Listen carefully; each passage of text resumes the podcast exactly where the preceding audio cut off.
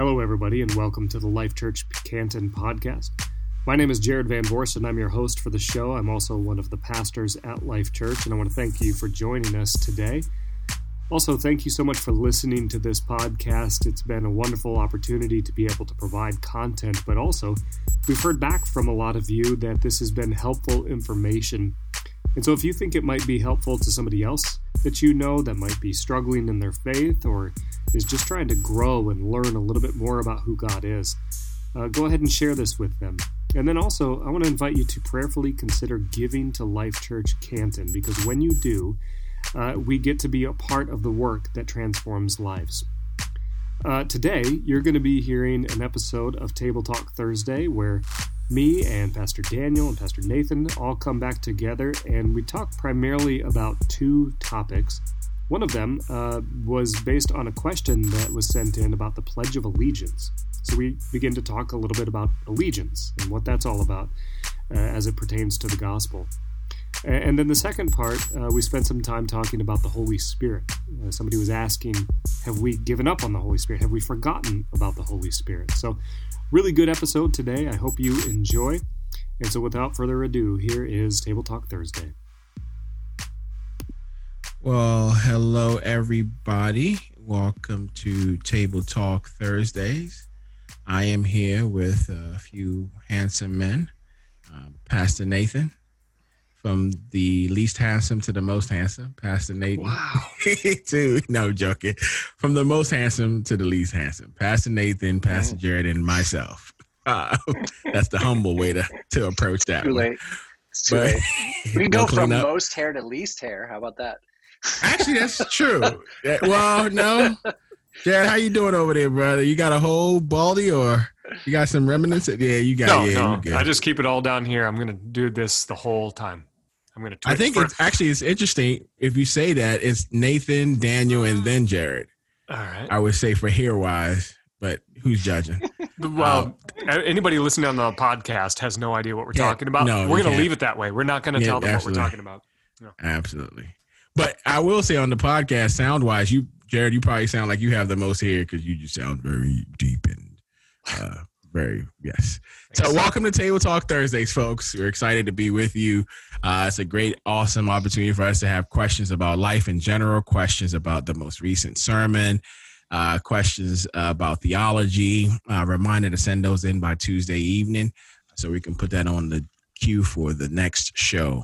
Live questions are also welcome, including any follow-up questions that you may have about what's being discussed.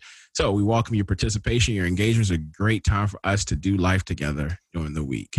I also want to remind you to just pray for our nation and our world and our church and all the stuff that's going on in the world. So do keep everybody in your prayers. Well, let me check in with these handsome pastors. Uh, Jared, how are you, brother? How are you doing? Yeah, I'm good. So I've been gone for two weeks. Not actually gone the entire two-week time, but two weeks ago, my family was on vacation in Tennessee. I've never been to Tennessee before, but it was beautiful. Oh, nice. So I had no idea that there were all these like hills and forests and waterfalls and everything. And so uh, my family and I just got some time to get away and recharge our batteries, and uh, and it was good. Um, and then last week I was back at work, uh, but then Thursday during Table Talk Thursday, which is why I wasn't here, um, I was at Children's, Mott's Children's Hospital in Ann Arbor um, because my daughter Cora was getting her surgery because they didn't do it back in May when she was in for appendicitis. Um, they couldn't operate back then. Um, so they set a date and operated on her on Thursday, and everything went great. And she's, she's Thank basically, God.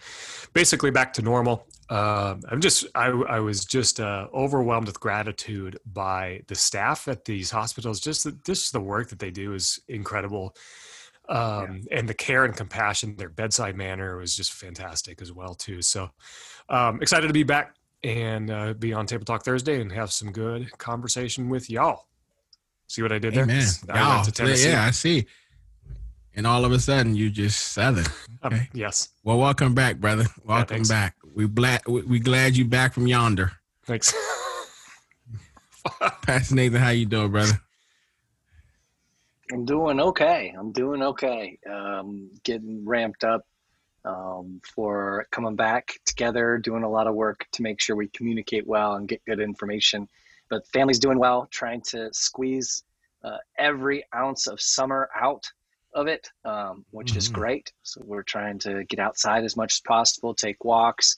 Might go kayaking this weekend, might go down to Detroit to watch a drive-in movie on the Riverwalk, just trying to trying to do as much as we can um, as we contemplate the reality of school starting in just a few short weeks, and that being a whole thing in itself. So we're, we're just trying to enjoy the weather while we can. I mean, you can't, it's so bright outside and blue, blue skies, you gotta love it. So I'm trying to soak it in as much as possible, trying to get as much sun until my in, inevitably two months from now, my clearness takes back so back over, and you'll be able to see my heart beating underneath my skin constantly, because that's my my plight as a clear man. Daniel's done. I knew I was gonna get him with that one. Daniel can't handle it. Well, I am doing well. Um, don't have the same struggles that you have. Um, we're the same whatever season we are in. Um, but my wife does struggle with the same uh, plight that you have. So, amen. I can relate uh, vicariously. But no, it's uh, it's a unique season. I think this is it's been a it's been a uh, a sort of um, down few days for me. Um, but it's been good to just be refreshed by looking at God's word, and just um, looking forward to our time today. So that's super sweet, and I'm thankful to God. And I too, man, I'm bemoaning winter. Um, I, I, this, this is the first time that uh, I don't want to give any credit to the show, but the cliche "winter is coming" is the first time it's evoked fear in me, um, in the way it has, because everybody reminds me of how last winter was so mild. And so I'm expecting um, Michigan to um, make up for lost time last year. So um, I'm hoping it doesn't, but we'll see. Sweet, sweet. Well, good. Glad to be on. Glad that the the, the crew, as it were, is back together. Um, and we're glad you're back safe, Pastor Jared, because you've been missed. And we love our voices here, and we're thankful um, for the different personalities. So our first question uh, from our sister, Sandy Brooks. And um, this is an all play for us, so we'll just kind of go through it quickly. Um, is uh, as she says, I've noticed that it has become a trend to leave under God out of the Pledge of the Allegiance, and this bothers me, she says. And she's asking, how do we feel about it? So I did reply back to Sandy, though. I wanted to ask um, what about it bothers her, because that'd be, you know, helpful to sort of refine it to her specifically. But just general opinions. Um, anyone can go first. What are you? What are your thoughts on that? Have you noticed that trend? That's that's a fair first question. Um, so maybe quickly, have you noticed that trend? I have you. No. I, yes. I didn't know that it happened. I know there was debate uh, in some states, and maybe it was at the federal level too, about um, the phrase "In God We Trust" on currency. Um, but I, I hadn't, I didn't even know that they were still doing the Pledge of Allegiance in schools. Were they? Mm, that's a good question. Yeah. I, I yeah. I didn't know either. I mean, my kids are not school age yet. Um, okay. And most of the family members, I don't know if we, we actually talk about the pledge when we have conversations. Yeah. Right. So I haven't noticed a trend. Uh, Pastor Nathan, have you noticed a trend? I know Richard, Richard Chris is currently on, and he's in school. So he's ah, a teacher okay. in high school. So he might, if he, he'll catch up to us in just a second, but if he could put yeah. in whether he sees it, and usually a couple of the people watching are teachers. Um, but as far as noticing a trend, no, I don't watch C-SPAN.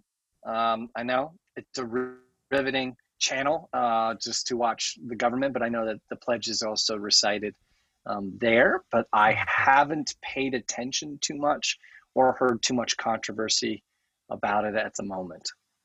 But it, it doesn't mean it's not happening. Yeah, I mean, I, it just isn't on my radar. Yeah.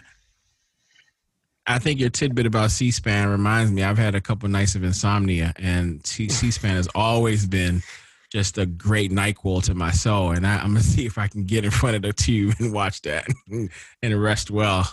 Uh, but no, I haven't noticed a trend uh, for uh, aforesaid reasons. So, and then in terms of let's whether it's a trend or not, what do you think about it being uh, removed or no longer said in the pledge? Uh, did she? Did Sandy respond to you, Daniel? Uh, no, she did not as okay. of yet. Let me check while you're talking, and then okay. we'll see. I, I have a thought. Um, I, I guess I've I've never really expected our government um, to to live out Christian values or to live out um, Christian morality. I, I know that you know there's a discussion about you know what on what values were our country founded, and, and we can have that conversation. I understand that, and, and and it's very nuanced. I think that might be the first hurdle to to cross over. Um, but I, I guess as a follower of Jesus, um, let's just take that first phrase. I pledge, I pledge allegiance to the flag. And I guess as a follower of Jesus, I just constantly go back to my only allegiance is to Christ. And I happen to be an American citizen. Um, somebody who is a Christian in China or in Haiti or in mm. Pakistan, like, I, I don't know that they're having this same conversation. If they pledge allegiance to Jesus, then everything else out of that is just secondary. And so I, I'm sorry that it's frustrating for Sandy. Um, I, and I would be curious as to, to try to understand why is it frustrating. But I think first and foremost, um, I pledge allegiance to Jesus. And uh, and then that motivates and um, and forms everything else that I do and say and think. So it, it, I guess it doesn't frustrate me then. Yeah. Pastor Nathan, what are you thinking? Yeah, I would say maybe a little more like this. Um, I think it's a little more honest to what we have done um, as a country. I, I like keeping it in there, because I think that it helps remind us that we are we are small, like like God is so big, and that we should be trusting God over everything. But I, I mean, we've been sharing a statistic where people who have no belief in any God or any religion are now one of the most dominant people in the United States. So we have to come to terms with that. I, I like tradition. I like history for, for that. Um, I don't think it needs to be removed. But the trend, it, it doesn't bother me. Um, it's kind of like, and please don't don't freak out about this when I say this, but um, we put it on our, our money in God we trust. And most of us don't. I just wanted to freak out because you said don't freak out. Sorry. but, but we put in God we trust in our money, but most of us don't actually act as if we trust God with our money. So mm. I, you know, I think that's mm. kind of the argument for me is I'm like, you know, we're not really living that out. Now you can have a conversation about keeping it in. I prefer to keep it in. I think we should always try to respect the fact that there is something way bigger than America. But on, on the allegiance side, it's it's interesting. So, you know, being in the military, you pledge allegiance to the flag, but you pledge allegiance to the country. So there is this um, uh, dedication of your life to uphold Um, what is happening in America and the freedoms that we have. So being someone who's in the military who does that, you know, we, we choose to have chosen, I'm not in right now, but we choose and people who are in the military um, choose to uphold the freedoms. And so they pledge their life towards that pursuit. Um, if you look at citizenship and people having to become citizens here, if you look at what they actually have to say, I don't know if most Americans would be comfortable actually saying what they say. The vows that they make people who become citizens say are pretty like, I'm going to remove every affiliation of government or country for this. And so, you know, I think it's an interesting conversation.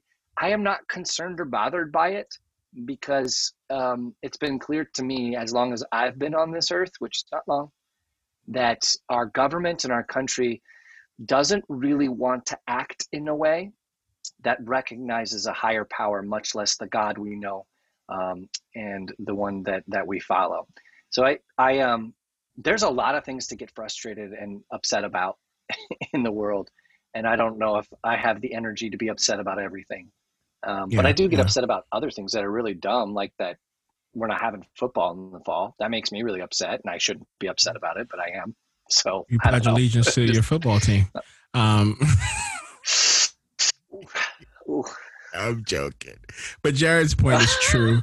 Um, uh, so, so a few things before I share my thoughts on it is, um, so uh, uh, our brother Richard Chris said, um, he, what did he say? Sorry, he said that they didn't in high school. He, he doesn't, but Nicole, who's also yeah. a teacher, says that they did. So they must did, be, yeah. It just must be yeah, every school's different, I guess. Different, yeah. And then I think secondly, and, Nicole, and I know Nicole said, yeah, Nicole said they still do under yeah. God, and that yeah. students don't have to speak it if they don't want to. Oh, ah, cool, sweet. So, I, and and I think we we've said this, but I just want to be crystal clear to underline this that.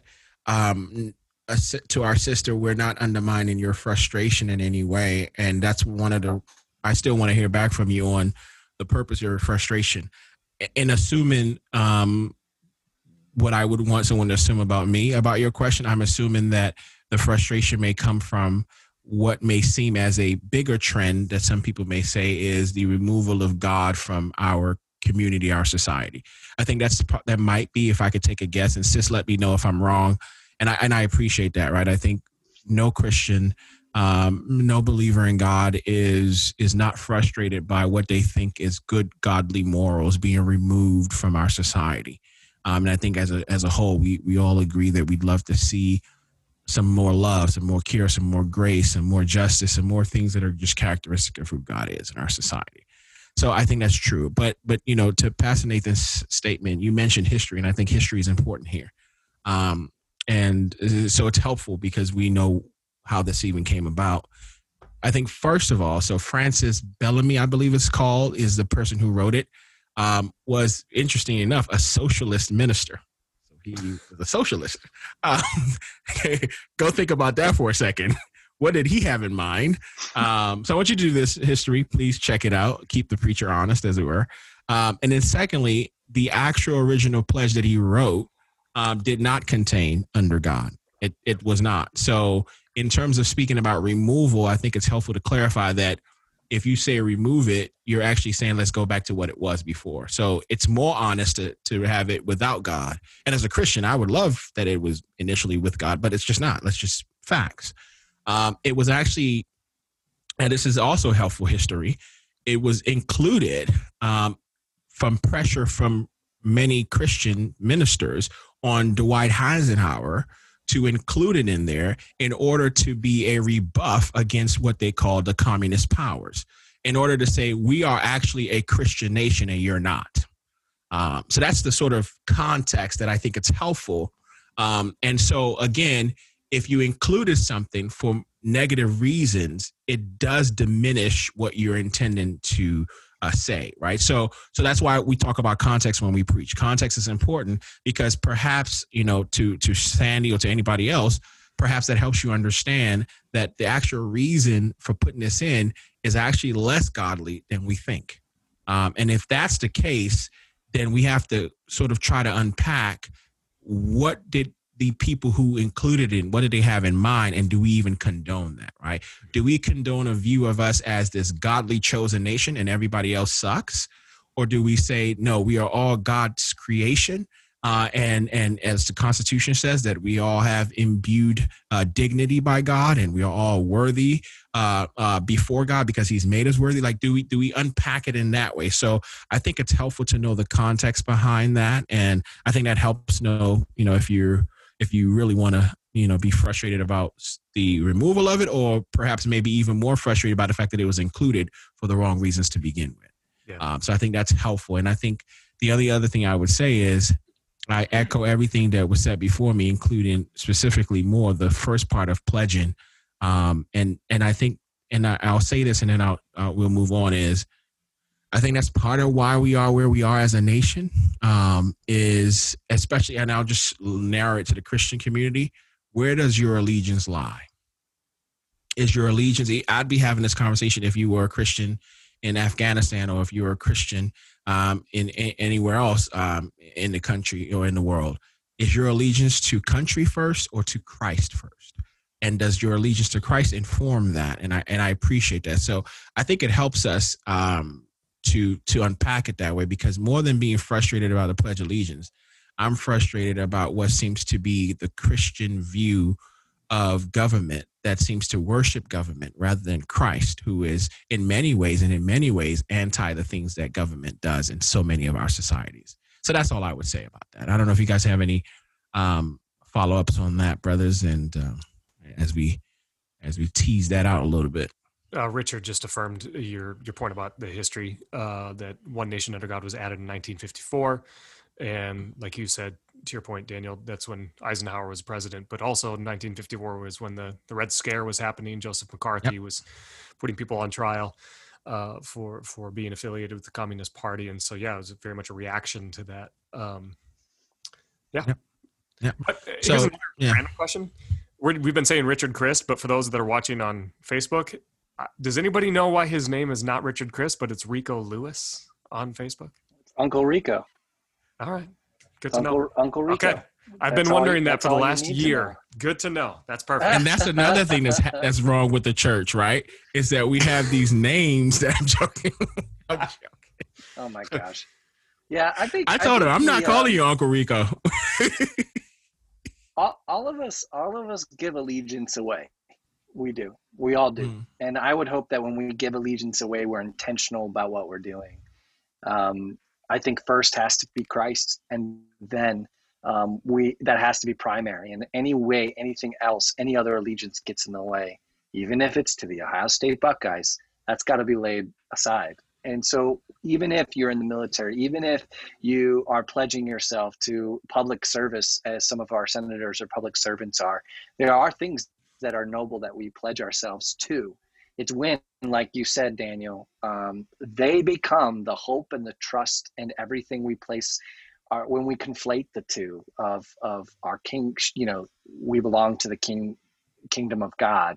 And when we conflate the two and our allegiance to the things that live and government and things that make things work around here, which many of what we do is trying to be noble as a country. And the, um, when we conflate the two is where we get into the problems. And communism is unique in just one respect.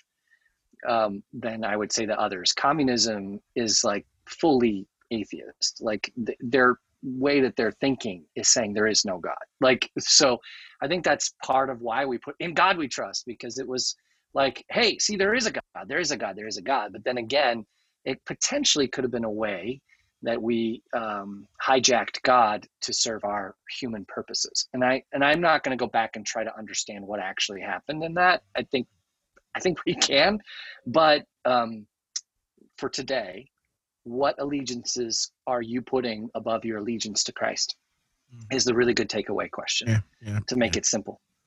Yeah, absolutely. No, I, I think that's fair. And I do want to say this. I think there, there are some um, people who would, Uh, um, uh, would subscribe to the communist view that are that would say that they were Christian. So I don't want to just categorize every communist as an atheist. I do think that the in history, as we can tell, so this is just facts, that many of the leaders of communism have been atheists uh, or or or anti-humanists Marx, in many right? ways, right? Right, because of the things they they did, and people. And I'm not even talking about Karl himself. I'm I'm even going further to Lenin and you know all these other men who learned from him and took it and ran with it in this ungodly way. Um, I think what what I've learned in the in many many years now is that a lot of what people attribute to Marxism isn't really Marxism. It's a sort of translation of it.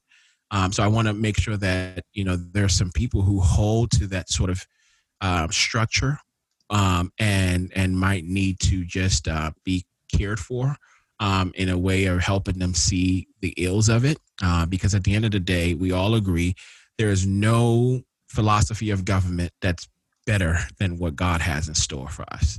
Uh, that's a true, just government that cares for everybody. Um, and so that's what we look to, which again goes to your point is even in gov- governmental philosophy, our allegiance still has to be to Christ. And what is the Christ-like thing in every one of these things? So cool. Perfect. Um, what we have a next question, unless there's any follow-up online. I don't see any. We have a nope. next. I was just going to say real quick, I, Conrad, I didn't want him to get me- missed. He, he asked two different questions about school and socialization and the pledge and then the, Um, he made a comment about, you know, do we just remove into the Republic? And we could certainly go into those things, but I think, Conrad, what we would just reiterate is that what what does this have to do with the gospel? And and Christ is king, um, and that's first and foremost, and maybe only, to, to quote Luther, the the sola, right? Um, and uh, and that everything else is secondary. um, Christ is is mm. penal, is well ultimate. Uh, so yeah, yeah. Give unto Caesar what is Caesar, and give unto yep. the Lord what is the Lord's. Absolutely. Um, and that's a great saying from Christ. Anything else on him? Um, yeah. So I think we're good. Yeah, we're perfect. Good. All right. Well, good. Um, and, and still just a shout out back to our sister. Please feel free to circle back if there's anything that we need to have. We can talk offline or whatever. That's just want to be able to care for you well. Your questions are valid. Everybody's questions are valid, and we just want to be able to care for folks in that process. Our next question. This is a very easy topic. Nothing that's had any centuries of discourse, discourse or anything. Um, the role of the Spirit, if you will. Um, such an easy question, Jeff Packer.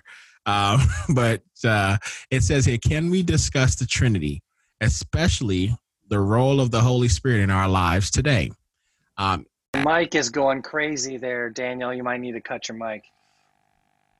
I will finish the question. Uh, can we discuss the Trinity and especially the role of the Holy Spirit in our lives today? Has the church forgotten about the Holy Spirit as we continue to focus on God, the Father, and Jesus? What does the Holy Spirit do, and why is he or it important to the church? Um, I think that's really important. Uh, there's a book by Francis Chan called The Forgotten God. And I like the way he, it was about the Holy Spirit. And while when he wrote that, I felt like it was more of an incomplete understanding. He was trying to say, yeah, I feel like we've not talked about the Holy Spirit. Growing up, um, you know, the Holy Spirit was a huge role in my life, um, a huge part of who I was. You can get into all these conversations about um, charismatic, or what people call charismaniac, and Pentecostals and, and cessationists, and you can go all over the map. It's important first that we kind of talk about some scriptures, right? Isn't that important? I think it is. Uh, but John fourteen twenty-six talks about how the helper, the Holy Spirit, whom the Father will send in my name, he will teach you all things and bring to your remembrance all that I have said to you. Um, what I'm not going to do is go to like a massive uh, exposition about everything that the Holy Spirit is, but I love the scripture because it talks about a couple things. One, the Father will send the Holy Spirit in my name, Jesus. And Jesus said, I need to go so that the Spirit can come. The Spirit's going to live in you, the presence of God. What was reserved for King David and some of the pro- prophets, the presence of God is given to every single one of us when we accept Jesus, and he fills us up. I kind of explain it this way. When you pray, you are actually interacting with the Trinity all at once. God is in heaven, the Father, and he is perfect and good and righteous. And we can approach him, the throne room, with confidence only because of Jesus Christ. Jesus Christ died, covered us, made us clean so we can be in the presence of God. The Holy Spirit is inside of us, allows us to pray with that same power that Jesus did, and allows us to connect and be transformed. So when you're praying, you're actually interacting with all of who God is at the same time. Separate, equal, same, all these words and all these things really break down to the idea that the Holy Spirit indwells in us. It calls each one of us a temple of the Holy Spirit who is in you, whom you received from God. Therefore, honor God with your bodies, um, because you were bought at a price. So the Holy Spirit is this way that we're transformed. It's the acting force within us. The same power that raised Jesus Christ from the dead lives inside of you and transforms you every single day, um, as long as you give him that opportunity, as long as you allow him to do that. Now, there's some conversation about whether God forms us, whether we want him to or not. But in reality, when we position ourselves to experience the power of the Holy Spirit by focusing on what God has done for us through his son, Jesus Christ, and what he has placed in us in the Holy Spirit, then we experience and encounter Jesus, encounter God in a brand new way. Um, there's so much I'd love to talk about with the Holy Spirit, but he is incredibly essential. He moves and breathes and does things inside of us that transform us, and most of us don't even think about the fact that God's in us. So in fact, I actually tell people this when we're doing a prayer training. I tell them, look down at your belly. Look down at your belly. I've done this in church before. And then just say, you're in there, aren't you? You're in there, aren't you? And I'm not talking about the burrito you had last night, or that pizza, or or all the food you've stored up over the years. I'm talking about the presence of God. The presence of God is inside you. Man, the ramifications of that is absolutely incredible. So the question is, has the church forgotten about the Holy Spirit? Yeah, I don't think that's where we're at as a church. I think we've been really evident and, and real about that. I think the Big C Church has, um, because the Holy Spirit is is not something that can be controlled or manipulated. It's God, and, and he does what he wants to do, and he moves in the way he wants to. And if you give him the, the, the um, runway, uh, if you don't try to control him, you don't ca- try to squelch the Spirit, then um, he does some pretty incredible things. Um, so yeah, I just said a whole lot right there because I get excited about the Holy Spirit. Um, and I think the Holy Spirit is critical for our transformation and critical for God to build us up through the spiritual gifts in the church, which is means that the Holy Spirit is critical for us glorifying God. And if we have an anemic approach to the Holy Spirit, we're actually missing out on almost all of the benefits Um, that God gave us in his sacrifice through his son, Jesus Christ. Yeah. So thoughts? Oh yeah, absolutely. Um, yeah, go ahead, Pastor Jared. I'm listening. Oh, you, you guys check me on my words um, and pronunciations and stuff. But um, so just, is the microphone working better? Your mic. Yeah. Your microphone's good. Okay, good. Yep. Um, so Old Testament, the word for spirit is ruach, right? Uh, and then in the New Testament, Ruch we get, kadosh. Yeah, we get uh, the Greek in the New Testament is, is pneuma, right? The pneuma. Yeah. Yeah. Um, yes. But then the word that you read, the advocate, the counselor, that's the Greek word paraclete. Am I am I good yep. on all of those? Paracletos. Um, yes. So that that with he is with you. Uh, that word para. Um, so the ruach and pneuma is breath, wind, um, and the first place we see this is actually in Genesis one, uh, mm-hmm. where the Spirit of God is Hovers. hovering over the waters, the chaos. And and then what happens? Well, in the creation, he starts to bring order and function and removes the chaos.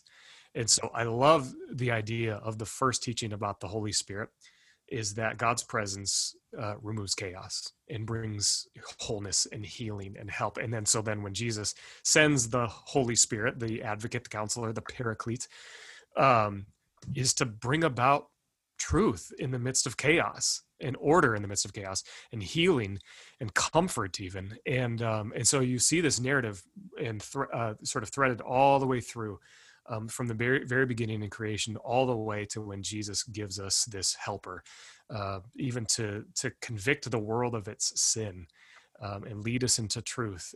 And um, and so I, I love that picture. That's just uh, one of the things that I like to teach about when I teach about the Holy Spirit. But um, to the other question that Jeff asked is, has the church, the church, I, I assume Jeff means the Big C Church? I, I assume so too. Um yeah.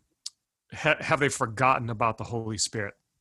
I, I don't know, like, because Nathan mentioned, you know, you've got some churches that that is a major function of of their ministry and how they exist.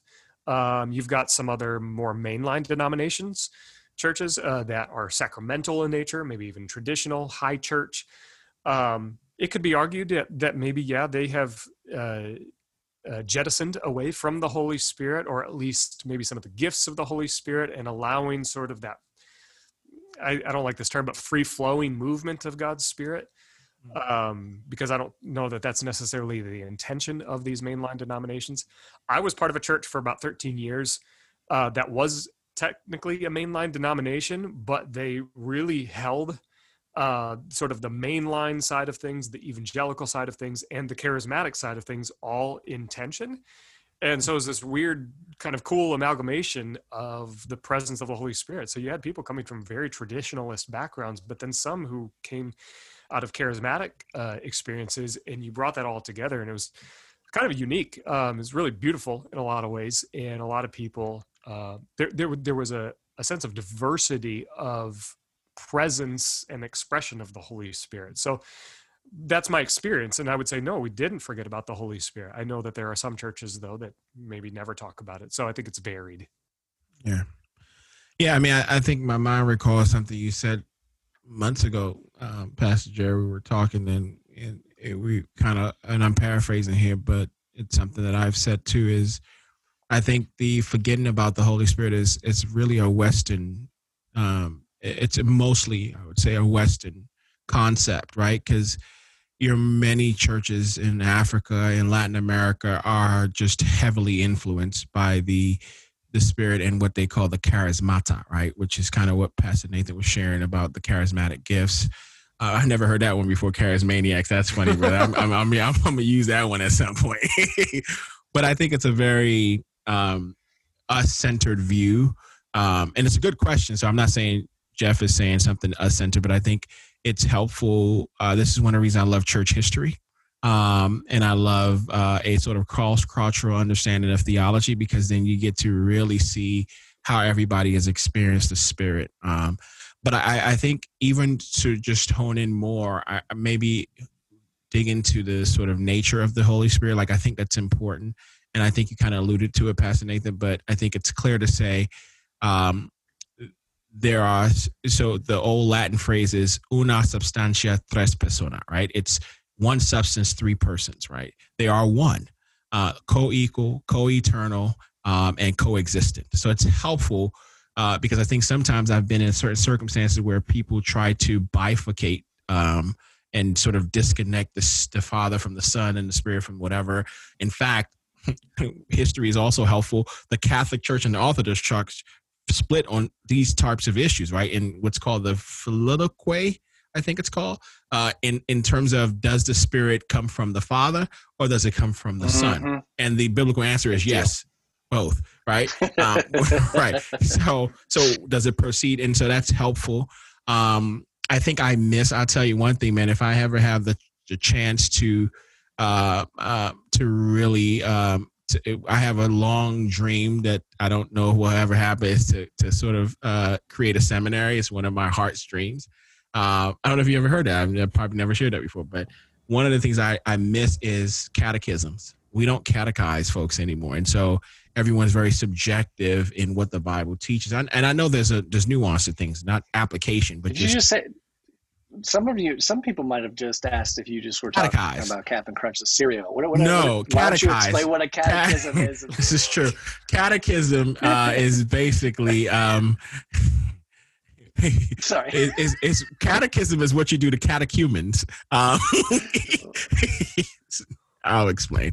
Catechumens is basically a fancy word for believers, those that believe. But catechism is basically a series of questions that are geared towards teaching you sound theology. So, like one one of the Westminster catechism, which is one of my favorite, um, and it's online, folks. You can you know peruse that. That'd be a blessing to your soul, I believe. Um, but one of the things, the first one is like, what's the whole duty of man? To glorify God and be satisfied in him forever. Like, that's the whole duty of man. Like, it, it unpacks that fully.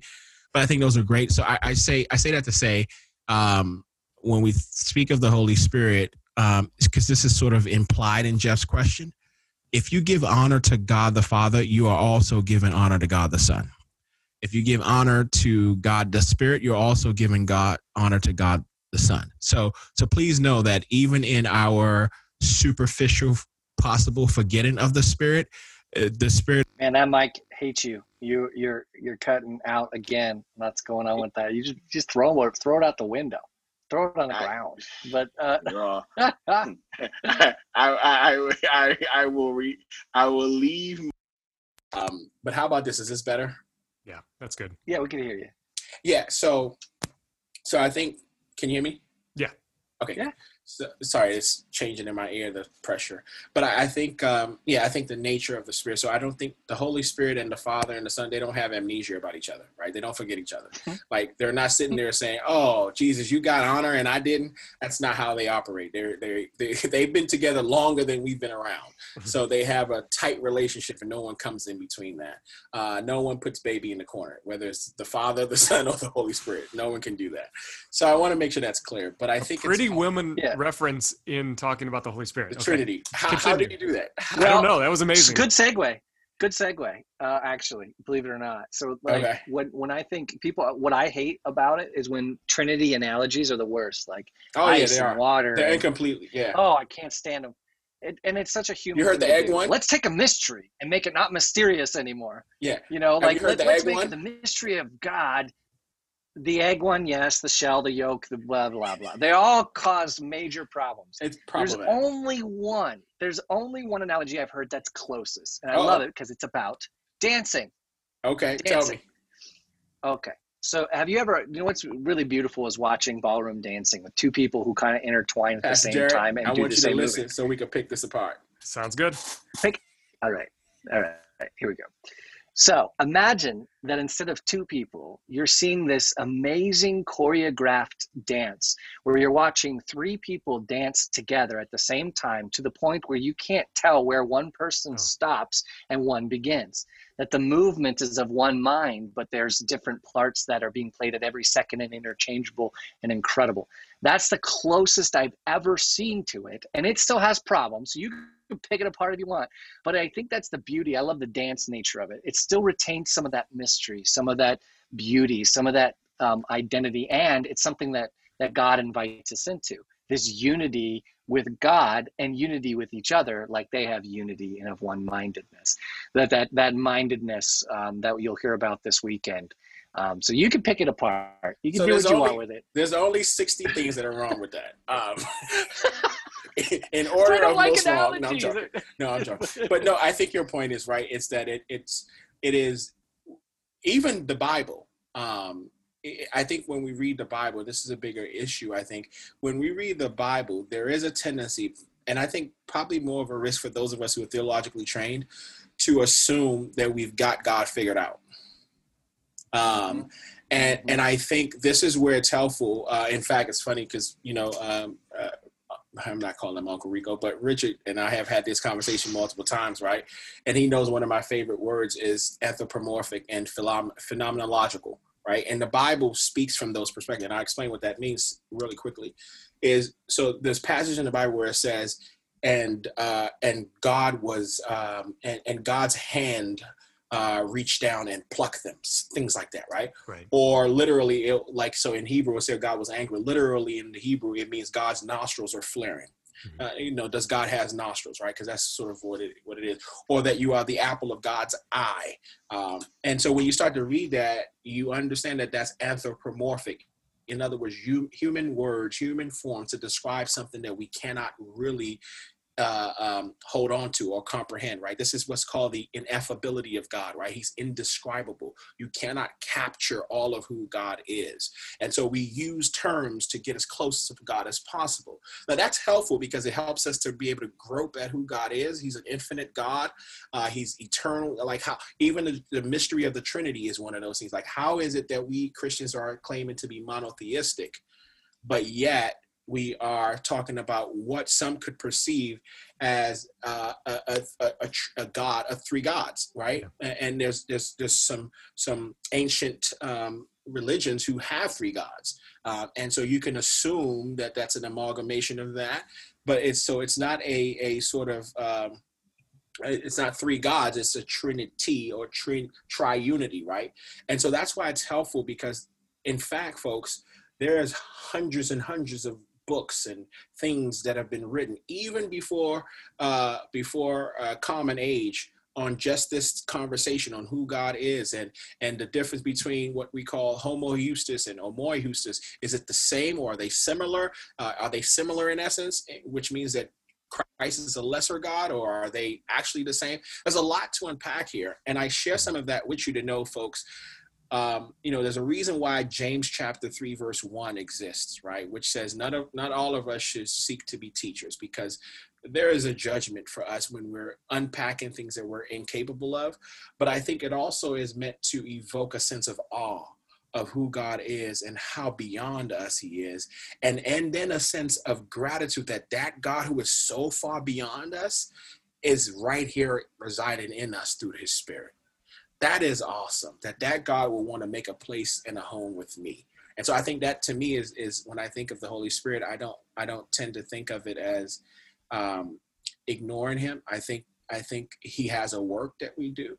And I think we would do well to learn about him and what he has done and what he's doing and, and his role in, in our salvation. Um, but never on a point of making it seem like the Father and the Son and the Spirit are ever, one, in competition for attention, or two, um, that they are disconnected from each other and you could worship the Spirit and the Spirit's like, shh, don't, don't let the Father know.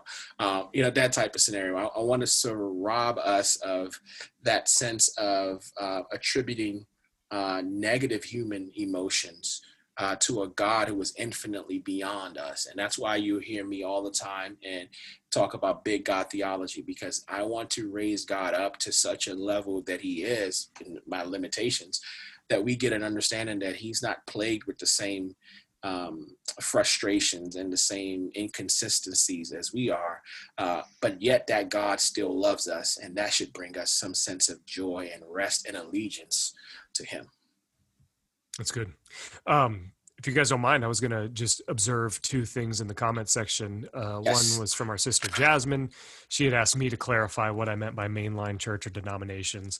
Essentially, that um, could be Methodist, could be Presbyterian, um, it could be Congregational, uh, United Church of Christ, um, all of these different denominations. Um, and then there's the Catholic Church that would not be considered a mainline denomination. Uh, so when I'm talking about in denominations, I'm talking in terms of Protestant churches. Um, and then there's another uh, arm of churches that does not affiliate with denominations. They would be non-denominational, or they'd be considered just an evangelical church. I would think evangelical free would fall into that category. Um, I don't know that Baptist is technically a mainline denomination. Depends on which Baptist, right? Right. You got Southern, Northern, American, right? Um, Converge, Canton Baptist. I mean, you got you got Baptists of all, all kinds. Right. Converge is trying not to be Baptist, but is mostly okay. Baptist. Yes, by the way, because I was part of a church that was part of Converge. Yeah, yes. and and usually uh, mainline church uh, and denominations they they have a, a certain structure, polity, church governance, uh, different regional conferences that they might be Uh, accountable to. Confessions, yeah, sessions, Te- and all technically, that, yeah. The Evangelical Covenant is a mainline denomination, if I'm not mistaken. No, no? It's just a denomination. Okay, okay. So and, ma- and that's where it gets tricky, be, right? Because how do you define right? mainline? So if you define mainline, you would be talking about Southern Baptist, Methodist, mm-hmm. uh, and there's a couple others, but Catholic. Um, you, you're talking about much larger organizations. So we are a denomination. A mainline is the ones that are continuing to fall. In fact, most evangelical co- denominations do not fall within the mainline denominations, but that's right. making it more confusing than it needs to be. The yeah. reality is, is, is larger, well-established, yeah. like the Southern Baptist yeah. Conference. Yeah. Right. Those things are mainline.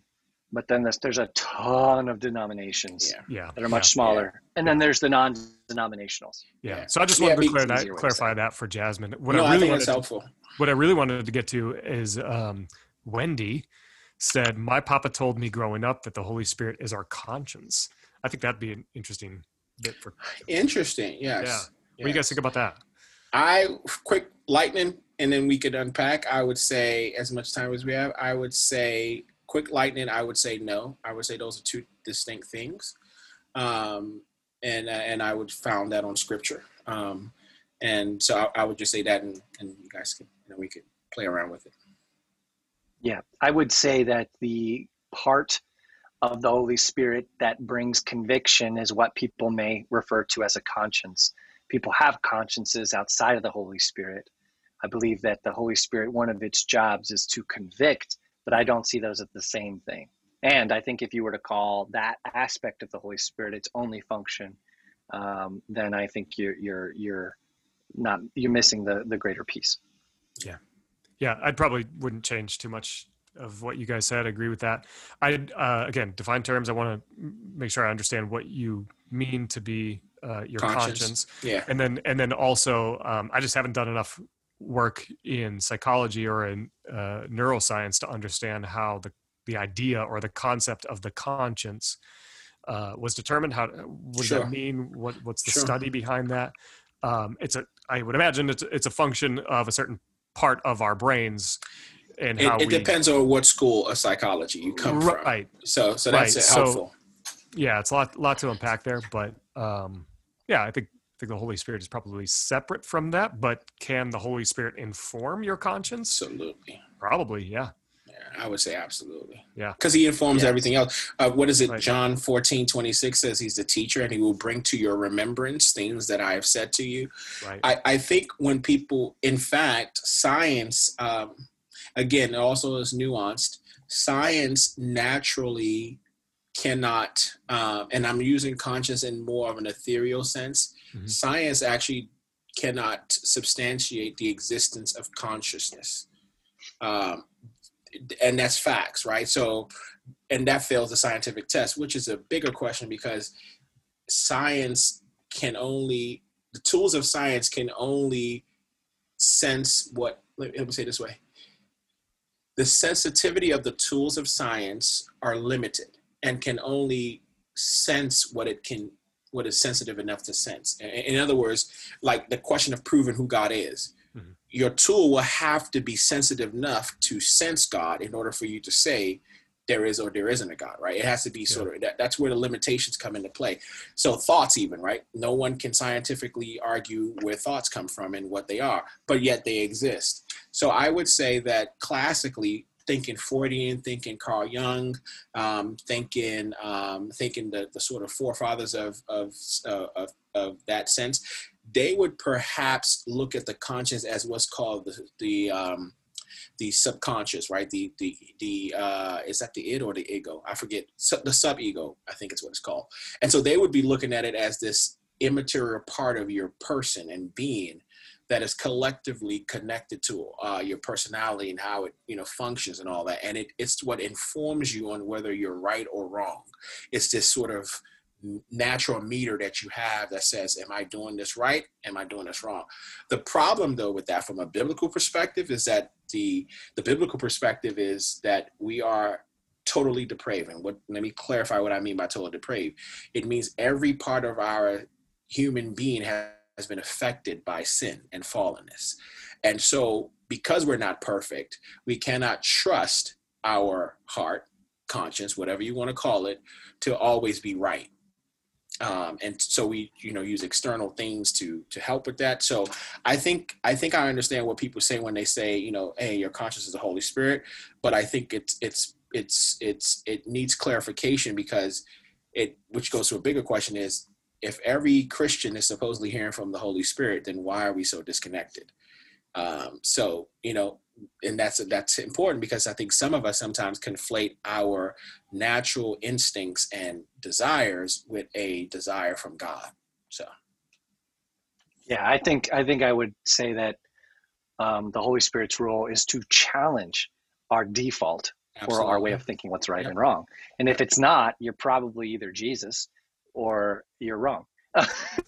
Well, the other guy. We, I think the Holy Spirit, yeah, the Holy Spirit. The other guy doesn't have a conscience. Yeah, the other thing I've heard it said basically in most cessationist places is they're like, well, the Holy Spirit allows you to read the Word of God. And you're like, okay, so another way of pithily saying it is the Father, Son, and Holy Scripture is is the way that they view that. And I think that's a, another one where I think it, it misses the point. Does it illuminate Scripture? Yes, it does. But there's a lot of people out there who know more about the Bible than mo- many people do who don't believe in God. They've studied it. Mm. They haven't allowed it to transform them. But to say you can't understand the Word of God without it, I think is a misunderstanding of, uh, I think it is a, um, it's not its only role. It is, it is part of it. Like you, you can't see without um, the veil being lifted, and that's what God does and the Holy Spirit does. My point is, I'm, I want to say it's not just conscience. It's not just something that allows you to read the Word of God. It is the, the action that allows you to commune with God, allows you to be transformed by Him. It is the vehicle on which um, God's spiritual gifts uh, show up in the church to build the body, and it is the way that we we know which way to get behind what God's doing. And um, I think it is, like God, so hard to fully understand everything because it is about God. What the Holy Spirit does. Yes, exactly. Yeah. But yeah. most people don't. They, it's it's Jesus, and even I, I'll be frank. A lot of times, people the way they view Jesus, they don't they don't see Jesus as the the infinite, holy, Absolutely. Powerful. Absolutely. They they put Jesus they put Jesus in a box. They put yeah. Jesus in a corner. Absolutely. So we do the same thing with Jesus. I think sometimes with God, we do a little better with saying that He's holy. Sometimes we struggle with that with Jesus yeah. because He is yeah. so personable. But the Holy Spirit feels like this. What is it like to say that the, the God of the universe lives inside of you? Yeah, that's kind of terrifying. Yeah. Like, yeah, yeah, yeah. It's terrifying. Yeah. You got to embrace that. You got to work. Yeah, I, I would say for further reading, folks, um, there's a wonderful book um, called The Bible. Um, that's you, super helpful. Um, but I think passages, especially if you are listening and you sh- you are wrestling with um, even some of the things we've said about the deity of Jesus, I think passages such as Hebrews one Um, and even Rome, uh, Revelation one sort of give even more of a glimpse into the mystery of who Jesus is. Uh, and even last Sunday, I shared about getting a concordance. I think it's helpful to just kind of walk through the Bible and see all the references to the Spirit of God and its functions as the sealer. So, like, we didn't even talk about that, brother. Like, he seals us. Ephesians, right? Oh, yeah. He seals us until the day of salvation. So, uh, and even the term that, absolutely, and the, even the term that the Spirit is a comforter. I think we we don't understand what that word comforter means. That word is not like, oh, he's come to sort of comfort you and just rub your head. The word comes from the Latin word conforte, which means with power, with force, with energy. He's come to strengthen you. Um, to give you strength, and that can be comforting. Yes, that can make you feel good, but he's come to strengthen you in the midst of a world. How much more do we need that even in this season? So I, I just want to encourage you to um, to read through that. I want to also encourage you to, if you can, the um, Westminster Catechism, uh, even the London Baptist Confession of uh, sixteen nineteen is great stuff too, because it ha- kind of walks through some of this stuff and gives you the biblical references. Great conversation, folks, to know who we serve and know our God and all his comp- complexity, and to yet know that there's much more to know about that God. So I'm excited about your journey in that. Brothers, any any final words as we wrap up? I'm just um, looking forward to August thirtieth when we get together for some baptisms, and uh, looking forward to seeing people in person. Um, and then uh, just be praying for uh, our youth ministry. We're meeting in person with some people that are interviewing for the position, and just feeling really good about where God is leading us um, in, in that direction. So be praying um, for that process. Amen. Pastor Nathan, are you baptizing in the name of the Father, the Son, and the Holy Spirit, or in the name of Jesus? Or does it matter? Father, Son, and Holy Spirit. Uh, I just go off what Jesus said right before he left. I just, just follow Jesus on that one. Well, I wasn't even going to get into, oh my gosh, you just, you brought up such an interesting theological conundrum. It's not a theological conundrum. It's a group of people who say if you only, you can only baptize in the name of Jesus. That's why he did it. Dan was being mean. He's throwing some stuff out. If you do not get baptized in only the name of Jesus, you are not baptized, is a group of people who uh, I think are, are wrong. Um, but, you know, we're not going to jump into that right now. Pastor Daniel. Uh, I would say, too, for those who are listening who are partners, we are going to have a partner meeting on Sunday evening at seven p.m. Some of you don't read your emails. You should read your emails. I'll be sending out more information about what we're going to be talking about ahead of time, um, right before the meeting, but we'll go over all that meeting in person. I think it's important as partners that we share with you some of the things that are going on um, before we share to the greater church, get some feedback. I want to encourage you, if you're a partner, seven p.m. Zoom call Sunday night. We're going to make it happen. We'll make it available afterwards uh, if you want it for audio. That's all I got. All right. Well, folks, it's been a pleasure. This actually has been a good topic, and man, we could have gone in so many tangents, um, and we're thankful. Um, hope this was a blessing to you guys. Follow up. Feel free to follow up uh, to let us know if there's any other questions that you may or may not have about this. And uh, all things being said, we pray that the Spirit of the living God will be with you and keep you and refine us and illuminate and teach and do all the things that he is able to do, because he is God. Um, and that it will bring us into a more unified body. So God bless, folks. Um, until we meet again, Shalom Aleichem.